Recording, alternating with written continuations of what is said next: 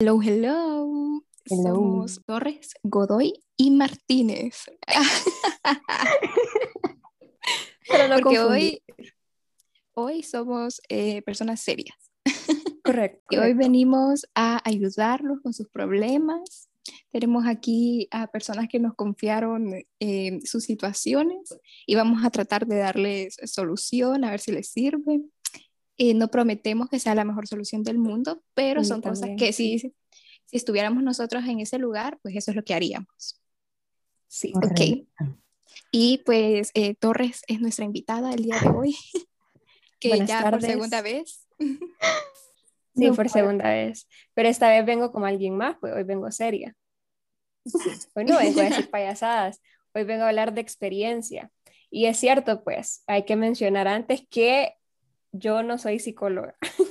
Yo voy a hablar de lo que yo sé. Y si les encaja y les parece el consejo, pues está bueno, agárrenlo. Y si Tómenlo. no, vayan a buscar de alguien más. Aquí, aquí, aquí solo queremos dar el, el mensaje que busquen consejo cuando tienen sus problemas.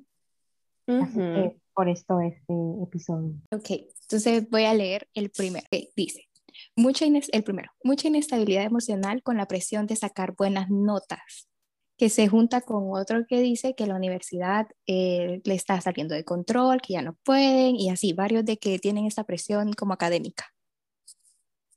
Ay, Uf. ni qué Uf. decir. Sí, me ha pasado varias veces en la U, la verdad. De momentos que siento que ya en serio no lo aguanto. Pero no sé, la verdad es que depende bien de cada persona, todos tienen sus límites, ¿verdad? Y creo que deberíamos hablarlo más seguido, incluso con los papás, porque ellos son los que monitorean muchas veces tus matrículas, que hay personas que sí aguantan cuatro clases, hay personas que solo aguantan dos o tal vez esas dos que te tocan son muy pesadas. Entonces, yo creo que para empezar, eso, como desde que antes de que matricules, pregunta a quienes ya llevaron una clase o algo y mira, si vos crees que para vos, para tu salud emocional, vas a aguantar llevar este número de clases o mejor lleva menos. Al final la U no es carrera. Vos lo haces a tu tiempo, es más importante que aprendas a que hagas las cosas como para salir del paso, porque al final eso es lo que te va a hacer un excelente profesional, es lo que aprendiste y cómo resolviste. Y, y también es inevitable que pases como por malos momentos en la U o momentos de desmotivación, que fue lo que alguien me dijo, como que estaba muy desmotivada en la U y ya no sé qué hacer. Eso va a pasar porque van a haber clases que no nos van a, gustar, pero es una súper lección, digamos, yo que estudio como y vamos varias clases de creatividad, siempre me voy a acordar de una licenciada que nos decía que la, la creatividad es resolver. Y aunque no sea una lección como de libro, una, una lección textual, aprender a resolver cuando algo no te gusta es de las lecciones más grandes que te va a dejar la U. Así que aunque estén pasando, yo creo que por un momento así como desmotivante, que solo lo están haciendo por obligación, tener esa disciplina es una lección muy grande. Resolver tus problemas cuando ya no querés es una lección muy grande. Así que no se desmotiven y tómenlo como, más bien como oportunidad de aprender y de, de darle la Sí. vuelta, porque al final en a uno nos va a encantar todo. y esa es la verdad. Sí. Y escuchen a su cuerpo. Yo sé que ya no Sí. puedo más cuando siento que eh, paso dormida, estudio toda la noche y duermo toda la mañana. O cuando miro que se me está cayendo el pelo, digo, uy, aquí, o sea, tengo que parar. Escuchen a su cuerpo. Creo que el cuerpo Buen tiene consejo, manera de avisarnos. Eh, a mí me pasó que yo literal en el primer periodo de la U me salí, o sea, porque estaba súper mal, era un estrés, o sea, literal porque yo, como siempre quería sacar buenas notas en la U, quería hacer la top en la U, cosas así, entonces me enfermé, así que digo, me enfermé y fue como que literal mi mami me dijo como, yo sé que vos te esforzas mucho por sacar buenas notas porque yo lo hago porque yo quiero como darle mis notas a ella, o sea, saber como que, como que esté orgullosa de mí eso pero ella me dijo que ella está or- orgu- orgullosa de mí como desde, desde cosas que he hecho, o desde que empecé la U o cosas así, desde siempre. Entonces, no, no es necesario esforzarte así tanto por sacar buenas notas, sino por hacerlo súper bien y con excelencia, como, como dijo Torres. Así que súper bueno lo que dijeron. Sí, con la parte de los papás, porque digamos, creo que muchas veces nos esforzamos por enorgullecer a nuestros papás, más cuando venís empezando la U. Y pensamos que eso solo se refleja por las notas. Y no es así. Como les digo, al final es qué es lo que aprenden. Y no piensen que, digamos, yo mi primer periodo me quedé en una clase, ¿verdad? Y yo iba con miedo de decirle a mi papá, ni siquiera mucho por el hecho de me fue mal en una clase, sino de no enorgullecerlo a él. Y es importante ya recordar que en la U vos ya vas agarrando tu propio camino. Y ya en la U, aunque quieras enorgullecer a los demás, ya tu principal enfoque debería ser vos, porque de vos vas a vivir después. De lo que vos hagas en la U va a ser tu trabajo. Entonces, está bien que quieras hacer sentir bien a tus papás con tus notas, pero recuerda que ese ya pasa a ser segundo plano. El primero es lo que vos aprendás y cuánto vos te esforces. A ver, vamos a ver si tengo otra pregunta acá. Ok. Dice esta persona, ¿qué hago si mi novio me ignora todos los días? Me ignora por dormir mucho. ¿Algún consejo? Uy, ignora. Ay, es que, bueno, justo eh, hay un episodio que va a salir en el que hablamos de eh, como los idiomas, lenguajes del amor. Y el mío, eh, descubrimos que es, esa es la atención. Yo los momentos de, dedicación y yo no podría con alguien que me ignora. Yo, a mí me gusta hablar 24/7. Si a mí alguien no me ha hablado en una semana, yo, uy, se enojó. Siempre vas a esperar un mensaje mío como, ¿qué haces? O, ¿cómo te fue en tal cosa? Como una comunicación por lo menos semanal. Ah. Entonces, y ya de una pareja, yo no podría, pero porque ese es como mi manera de que me gustan, que me digan que me quieren, como que así, pero tal vez la de esta persona no es así. Ajá, eso suele pasar en las parejas seguido, que la manera en que demuestran y reciben amor es, es diferente.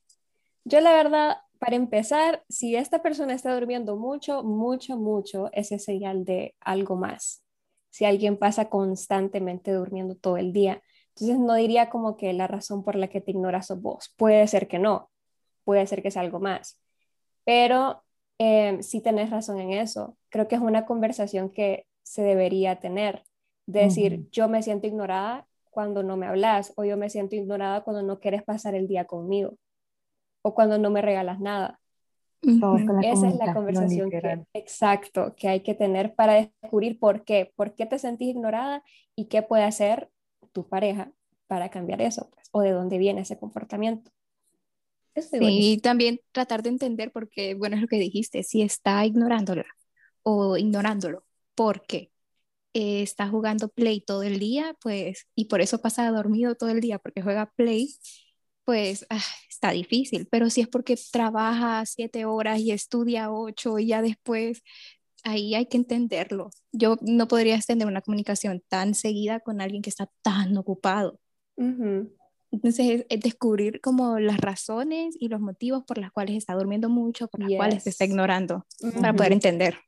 Correcto. Como, como, dijo Avi, o sea, yo tampoco voy a estar con alguien que está todo el tiempo ahí haciendo nada y que, y que tampoco quiere hablar o cosas así.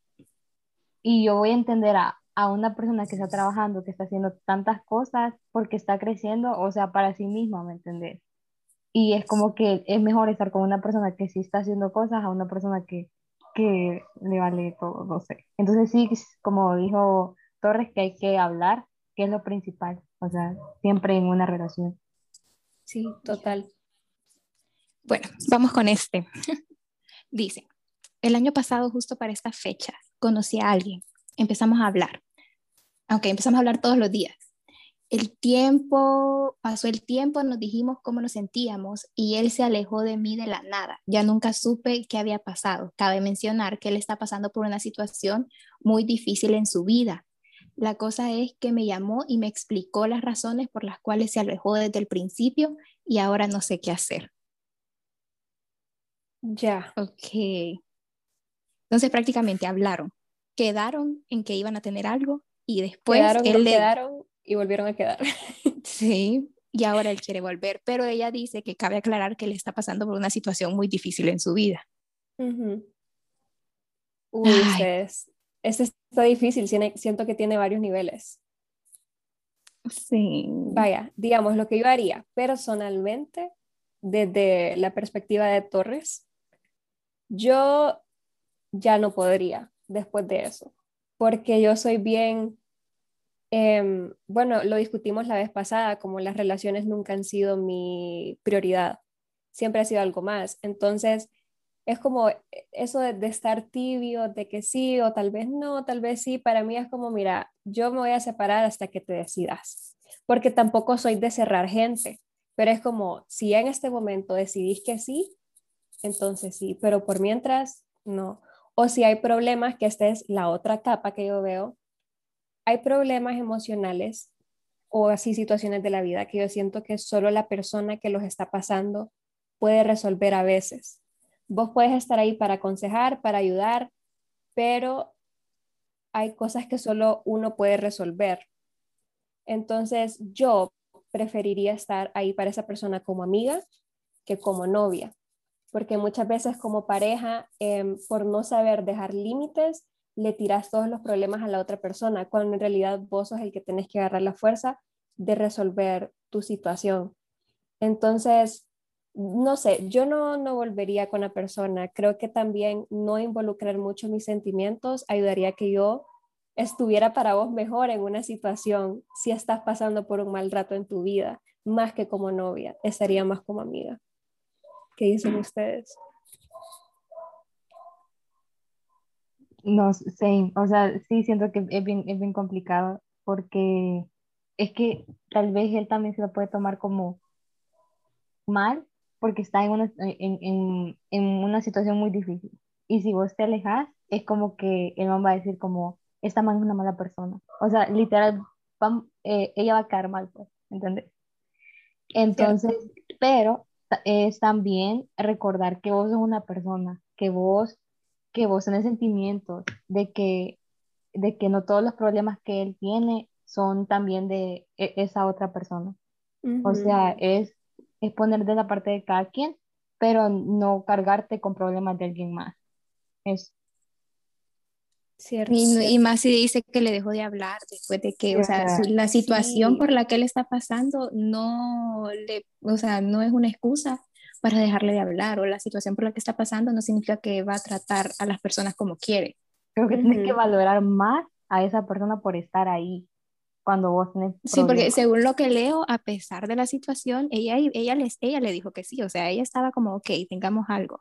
Y ya justo después la, la dejó. Entonces, ay, hay que pensarlo sí, bien. Es que ese es como el nivel de tolerancia que tiene cada quien, pues, digamos, yo no toleraría eso, es como, si me dejaste una vez en las malas, cuando pase algo peor que, o sea, también lo vas a dejar así. Y es un consejo que yo le daba a un amigo en la mañana, le decía, porque me decía, no sé si esperar a, a esta chava, que no sé qué, y porque ya no estaba bien en el momento. Y yo le dije, no se reja la gente en total, pero aléjate un poco, o sea, déjalo ir porque, pucha, les pregunto a ustedes también, ¿ustedes no quisieran estar en una relación cuando ambas personas estén dando su 100? Como para mí eso es lo ideal, pues. Y como les digo, si hay cositas en las que te puedo ayudar como novia, está bien, pero hay problemas más grandes que solo vos puedes resolver. Y yo, digamos, personalmente me gustaría meterme en una relación hasta que yo esté 100% bien, que mis problemas yo sé que los puedo manejar, que a las situaciones yo no te voy a dejar de hablar, pues. Ahí es donde me gustaría que alguien me encontrara a mí también. Entonces, creo que es de esos límites de qué tanto vas a tolerar y qué tanto vas a dejar que te afecte también. De acuerdo. Sí, yo creo que yo también, yo hasta ahí. O sea, ya como amiga, pero eh, como amiga. con distancia. Sí. Y si se puede en el futuro, se puede, pues. Sí, ya tal vez cuando esta situación ya haya pasado y ya estén los dos en el mismo lugar. Ok, next. Next, pregunta. A ver, dice esta persona, ¿qué hago para ser más creativa? ¿Tienen algún tip? Em, bueno, creo que con Romy no funciona bastante hablarlo. Yo le mando algo y ¿te gusta esto para la página? Ay, sí, me gusta, pero me gusta más así o me gusta más acá. Entonces, hablar las cosas y no solo dejar que una sea la creativa. Sino que discutirlo y a veces entre las dos sacamos cosas que nos terminan gustando más que cuando lo hacíamos individuales. Entonces creo que sí poder encontrar o tal vez hablar con los demás o qué opinas de esto, pedir opiniones o cómo haría, cómo mejorarías esto, sentís que esto se puede mejorar en algún aspecto, porque la creatividad no solo, no solo viene de la inspiración, creo. Digamos, y yo hago, trato de hacer varias cosas, o sea, como aprender varias cosas a la vez, o sea, como pintar, aunque no sé, pero yo pruebo algo, eh, escuchar música, diferentes tipos de música, no sé, no sé, como leer también diferentes cosas, sino que no solo enfocarte en una cosa, sino que abrirte más a varias cosas. Sí, total, eso, eso, eso, eso iba a decir yo también, que siempre provees algo nuevo, digamos que no te estás sintiendo creativa en tu, no sé, pintura, prueba un estilo nuevo de pintura, prueba algo que normalmente no vayas a hacer. Aunque no te guste, vas a saber la razón por la cual no te gustó y eso te va a orientar para seguir haciendo tu trabajo. Y también lo que mencionaba Martínez. Nosotros siempre, bueno, con mis amigas, cuando estamos haciendo proyectos o algo y digo como, pucha, es que ya no sé para dónde hacerle, ya no se me ocurre nada más que decimos, ¿verdad? Em, yo se los mando a ellas y es como, ¿qué le cambiarías? ¿Qué le harías vos? ¿Cómo lo ves? Y con, ese como feedback, esa retroalimentación que te das, te ayuda a orientarte más. Y siempre, siempre buena una lluvia de ideas. Aunque sea de las cosas más random, aunque no tenga sentido lo que estés escribiendo de, con tus ideas, al final siempre vas a encontrar cómo conectar y maneras diferentes de ver las cosas. Entonces, yo creo que esa es dos de las cosas. Y tercero, no te estreses, no te dejes vencer por cuando no estás siendo creativo porque eso te va a bloquear. No puedes forzar la creatividad, puedes practicar, pero no puedes forzar una solución creativa. Entonces, tómatelo light, jugate una partida de uno, jugate un Monopoly, baila un rato y después volvés. Ese sería mi consejo. también agregaría y ya eh, que a mí me pasa que voy caminando y pienso tal vez en, ay, deberíamos grabar tal episodio, pero se me olvida. Así. Ah, y, y, lo dejo ir. Entonces, eh, anótenlo. Yo tengo un chat en WhatsApp que es solo conmigo y me mando ahí como em, episodio tal con tal persona y signo de interrogación, como pendiente de pensar o tal post para tal día. O sea, como anotar siempre porque fijo que se nos va a olvidar después. Sí, también yo apunto todito, todito, todito y ayuda bastante. Y después también para, para madurar ideas. Ajá, ajá, es cool ver el progreso de, pucha, inicié con esto y la idea terminó siendo mil veces mejor una vez que trabajas en ella. Entonces sí, apuntar todo también. También. Okay, next. Vamos a ver. Dice aquí, ok. Ay, no. Ok. Una persona me ilusionó por meses. Fuimos novios. Hizo que conociera a mi familia creyendo que era serio. Y después cambió totalmente de la nada. Me gustió para terminar y después volvió para disculparse. Y deja aquí una pequeña, dice, fun fact, really sad fact. No meterse con hombres emotionally unavailable. Ay, no. Así, de cajón. Uy. Qué fea situación y siento que es bien común. Sí, normalmente. Sí, y esa no es, es no es, es falta de madurez de una de las dos personas, pues, sabiendo, lo mismo, es de límites. Tal vez esas personas, como no son tan maduros emocionalmente, siguen y siguen y siguen sin darse cuenta que pueden al final causar un problema más grande. Entonces, sí, pues está mal, pero al final también de lo que hablábamos, no te eches encima problemas que no son tuyos. O sea, sí te dolió y está bien, te lastimó y puede llorar todo lo que quieras, pero no vayas a cargar con ese problema para siempre, porque tampoco era ni tu responsabilidad cambiar una persona, ni, ni era tu obligación saber desde antes que eso iba a pasar, no sabías pues. y esas situaciones pasan. una frase que siempre la pongo así es que vos no puedes cambiar a las personas. Si así son, y ya, ya estuviste con esa persona y no te gustó cómo era o lo que pasó, ya pues, o sea, ya pasó. Y, y hay muchas personas más, van a, van a venir más personas así a, a, a tu vida. Entonces, realmente ya pasó y ya. Sí, es cierto, o sea, vos puedes estar ahí y ofrecer todos los consejos que quieras y si ya la persona no quiere cambiar, pues no va a cambiar. y tal vez lo que necesita para estar emotionally available es un buen trancazo, como una buena lección para que se dé cuenta y es como, pucha, si estuve mal antes. Y eso ya a veces no te toca, no te toca a vos hacerlo, pues, sino que la vida en el futuro. Y es cierto, hay gente que viene a tu vida y hay gente que se va a ir de tu vida. Y al final hay una lección en todas. Y tu lección fue solo meterte con gente que esté ahí available emocionalmente. Super, sí. Ok, vamos a ver. Next. Next. Dice esta personita, ¿cómo hago para decidir por mí misma? Ya soy mayor de edad y mi mamá decide todo por mí. Está buena. Casos de la vida real, Sí, está, está buena.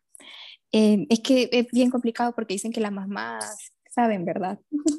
Como que siempre saben qué es lo mejor para nosotras, pero eh, no sé, es que depende del caso, porque si es mi mamá quiere que estudie comunicación y yo quiero estudiar diseño de moda, ahí está difícil porque la que va a vivir del diseño, pues, sos vos, no es tu mamá.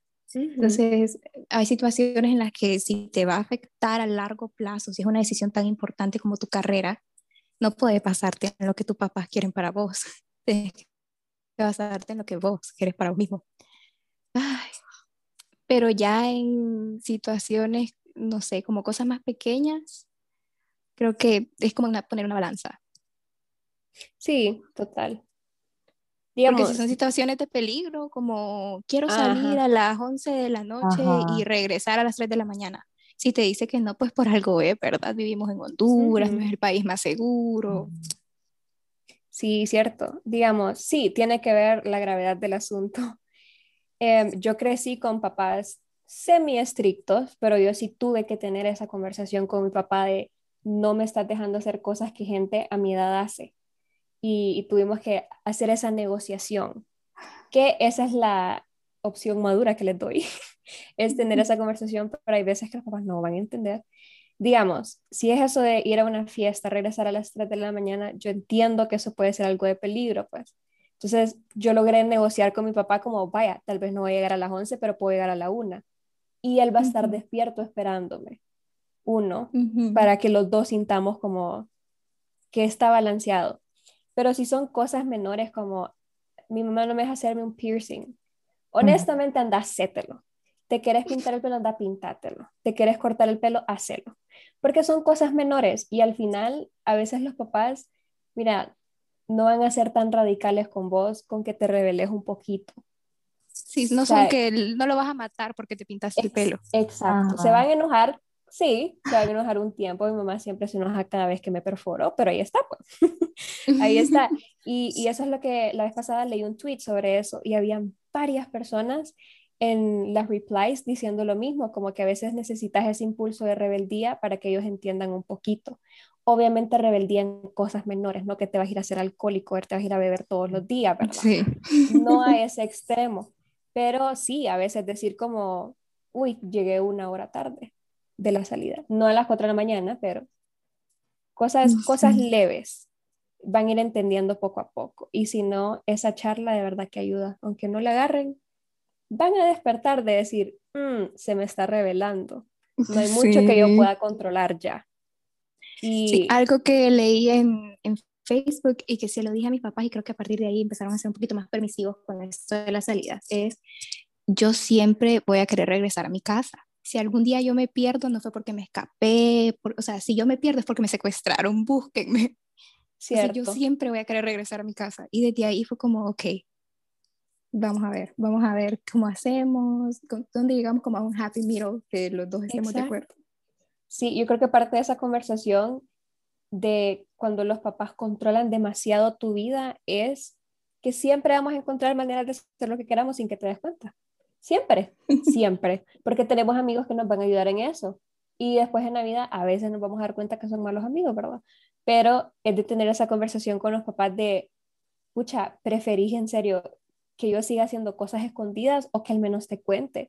Que el día que, digamos, yo meta la pata porque me fui con malos amigos que me dejaran, que me dejaban mentirle a mis papás y después yo no llegué a la casa ese día, todo porque nunca tuvimos esta discusión, todo porque nunca me sentí en la confianza de decirte a vos que iba a salir, porque me ibas lo que sea.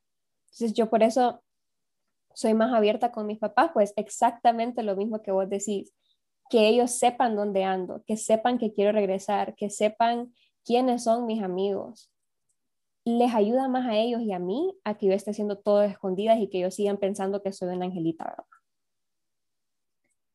Sí. Ok, next. Dice aquí, eh, uy, puedo andar con el que casi fue novio de mi amiga, pero que ya no se hablan. Uy,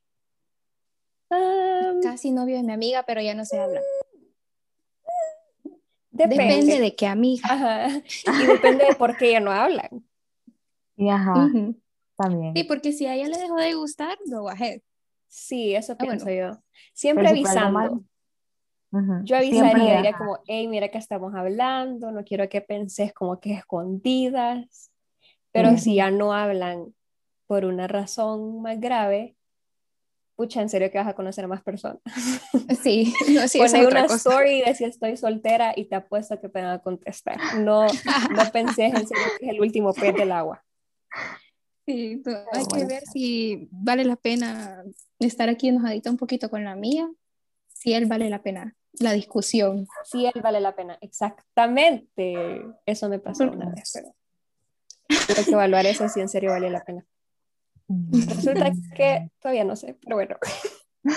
ok, alguien preguntó aquí. Esto está juicy. Me gusta una de las amigas de Romy y Abby, pero no sé cómo llegarle. Uy.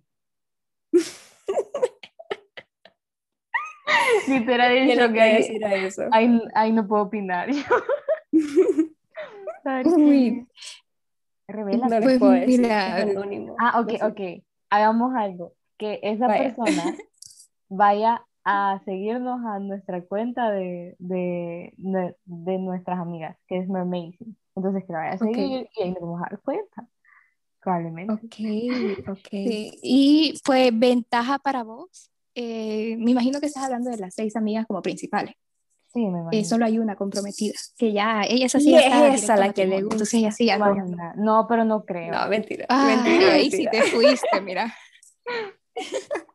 No, pero bueno, está bien. Mira, pero si es una de las otras tres. Un consejo es que todas son súper buena onda, así, son unas niñas súper bien educadas, así que... Sí, no, no creo que te ignoren, o todas, Sí, todas contestan Instagram, mandarles un DM. Hola, ¿cómo? Ah, pero. Y lo hablamos la vez pasada, algo aquí divertido, como llename esta encuesta y es el número de, del contacto. Correcto. Así, empezá bien, empezá divertido.